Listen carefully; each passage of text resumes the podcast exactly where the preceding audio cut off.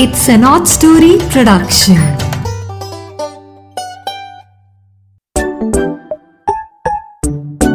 नीरा की नैया के प्यारे प्यारे दोस्तों को हमारी हेलो। सो so, आज हम फिर से हाजिर हैं वीरवार है और आपके लिए एक नई कहानी लेकर आए हैं। आज की कहानी का नाम है सासी राजू। तो इस कहानी के बारे में हम आपको जो कुछ भी बताएँगे, वो आपने कहाँ पे सुनना है? आपने सुनना है स्पॉटिफाई पे गाना पे एप्पल पॉडकास्ट पे जियो सावन पे और अमेजोन म्यूज़िक पे, बिल्कुल ठीक। और अपने फ्रेंड्स को, अपने कजन्स को क्लास फेलोज को, सबको कहना है कि नीरा की नैया की कहानियाँ सुनो, क्योंकि इन कहानियों में छोटे छोटे से टेक अवेज हैं छोटी छोटी शिक्षाएँ हैं, जो शायद आज की जनरेशन भूलती जा रही है।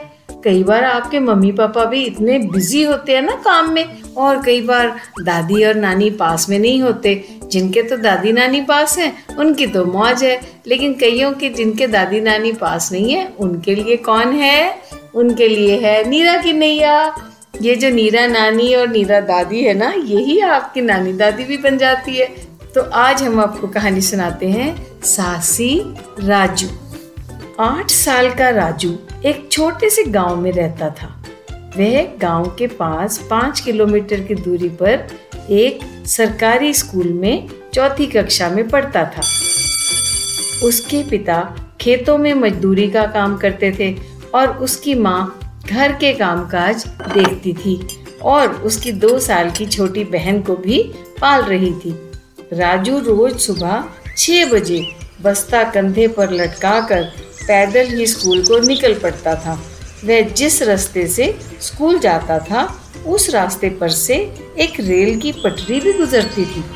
कभी कभार यदि राजू स्कूल जाने में लेट हो जाता तो उस दिन वह पटरी से रेल निकलती हुई देख लेता था।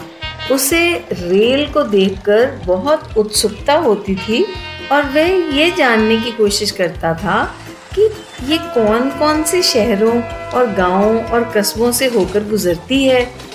वे जो लोग खिड़कियों से बाहर देख रहे हैं, वे क्या सोच रहे होंगे हमारे गाँव को देखकर? ये इतने सारे लोग कहाँ से आ रहे हैं और ये कहाँ जा रहे होंगे? जब तक रेल गाड़ी पूरी निकल ना जाती, राजू अपने दिमाग में उन यात्रियों के बारे में क्या क्या कहानियाँ बुनता रहता। राजू ने अपने गाँव से बाहर कोई दुनिया देखी ही नहीं थी। स्कूल में अपने मास्टर जी से भी वह जाकर पूछता रहता कि इतने सारे लोग रेलगाड़ी में बैठकर कहाँ जाते हैं मास्टर जी? कई बार मास्टर जी स्कूल के बाद घंटों बैठे उसके ऐसे छोटे छोटे सवालों का जवाब देते रहते थे। उसे उन्हीं से पता चला था कि कई यात्री सेना के जवान हैं जो छुट्टी मनाने अपने परिवार के पास वापस जा रहे हैं। कुछ लोग नौकरी की तलाश में हैं तो कुछ लोग नौकरी के इंटरव्यू के लिए जा रहे हैं। कुछ स्त्रियाँ अपने बच्चे लेकर मायके माँ बाप और भाई बहनों को मिलने जा रही हैं। तो कुछ परिवार शहरों से अपने माँ बाप आदि को मिलने गाँव जा रहे हैं। कई छुट्टियाँ मनाने कहीं बाहर जा रहे हैं। कई लोग बीमार होते हैं तो अपना इलाज करवाने बड़े शहरों के अस्पतालों में जा रहे होते हैं। कोई शादी की बारात ही रेल से लेकर जा रहा होता है।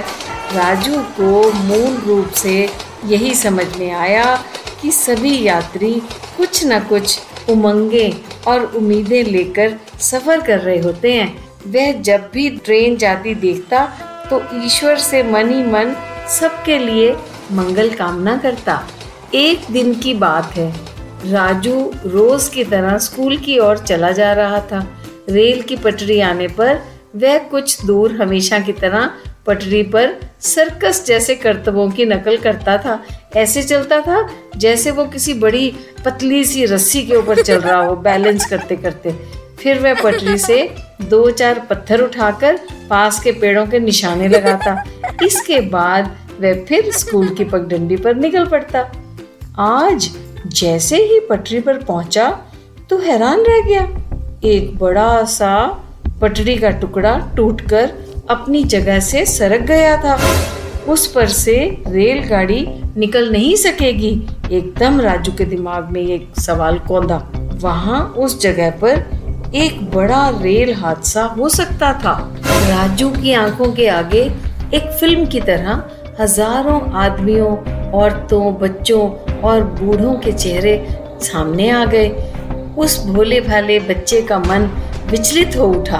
कितनी आशाएँ और उमंगों से भरे लोग कहीं इस टूटी पटरी की वजह से हादसे का शिकार न हो जाएँ। वह नन्ना बालक क्या कर सकता था? उसकी साँसें धोखने की तरह चल रही थी और दिल मीलों की रफ्तार से चलती हुई रेल की तरह धड़क रहा था। वह जानता था कि कुछ ही क्षणों में यात्रियों से खचाखच भरी रेलगाड़ी आती ही होगी। अब तो उसे ही कुछ करना है। आसपास कोई घर नहीं था जो वो किसी को बुलाता। उसका दिमाग बिजली की स्पीड से तेज चल रहा था। वह ऐसा क्या करे कि रेल का चालक खतरा भाप जाए और उस टूटी हुई पटरी से काफ़ी पहले ही रेल को रोक ले। राजू के स्कूल की वर्दी की कमीज लाल रंग के चेक वाली डिज़ाइन की थी। उसने जल्दी से एक पेड़ पर चढ़कर बड़ी मुश्किल से एक बड़ी सी टहनी पकड़ ली। फिर उससे लटक गया। खैर, कुछ देर में वह टहनी पेड़ से टूट गई और राजू उसी के साथ धड़ाम से ज़मीन पर लुढ़क गया। उसे कुछ खरोचे आई, थोड़ी बहुत चोटें भी आई, पर उसने अपनी परवाह नहीं की। उस समय उसके साहसी मन में एक ही लगन थी। कहीं हादसे से बचाना है इस रेल को, उसने अपनी वर्दी की कमीज को जो लाल रंग का अच्छा खासा आभास दे रही थी, उसको पेड़ से तोड़ी हुई लंबी मज़बूत टहनी के एक छोर पर बाँध दिया, जैसे कि वो एक झंडा हो। जब उसने पटरी के टूटे हुए हिस्से के आगे खड़े होकर उसे हिलाया तो हवा के झोंकों के कारण और हिलाने के कारण वह एक बहुत बढ़िया लाल झंडा बन गया, जो कि खतरे का निशान लग रहा था। अब राजू मन ही मन यही प्रार्थना कर रहा था कि हे ईश्वर, रेलगाड़ी का चालक होशियार हो, सतर्क हो और उसका ये लाल झंडा देख ले। कुछ देर के बाद दूर से रेल का हॉर्न सुनाई पड़ा और फिर दूर से रेल आती दिखाई भी देने लगी। राजू का दिल उसकी छाती चीर कर फटने को हो रहा था। उसका सभी डर रफू चक्कर हो चुका था। वह पटरियों के बीचों बीच खड़ा होकर उछल उछल कर अपना बनाया हुआ लाल झंडा ज़ोर ज़ोर से हिलाता जा रहा था। उस छोटे से पिद्दी भर के बच्चे में जाने कहाँ से इतना जोश आ गया था। वह चिल्लाता भी जा रहा था उछल उछल कर और साथ में झंडा भी हिलाता जा रहा था। आज उसे अपनी जान की परवाह नहीं थी। उसे तो वह सैकड़ों मासूम जाने दिख रही थी। खतरे से बेखबर आराम से सफ़र कर रही थी। आज अगर ट्रेन का ड्राइवर राजू द्वारा दिए गए जाने वाले संकेत को नहीं देखता तो हादसा तो होना निश्चित ही है। साथ में राजू की जान भी जाएगी। जैसे जैसे रेल पास आ रही थी, राजू और ज़ोर ज़ोर से हवा में अपना झंडा हिला रहा था।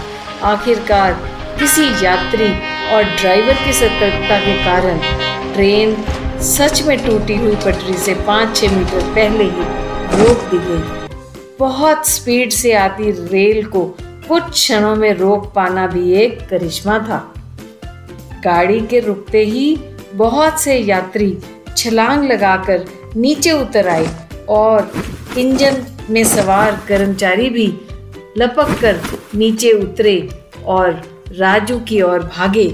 राजू के दिखाने पर पटरी की फ़िश प्लेटें उतरी हुई देखकर सबने राजू को कंधों पर उठा लिया। सभी उसके साथ झूम झूम कर नाचने लगे। सभी की खुशी का ठिकाना ना था। और राजू तो माने ऐसे महसूस कर रहा था जैसे उसने कोई जंग फतेह कर ली हो। इस इलाके में दूर दूर तक कोई घर इत्यादि नहीं थे। इसीलिए राजू किसी को मदद के लिए भी तो पुकार नहीं सका था।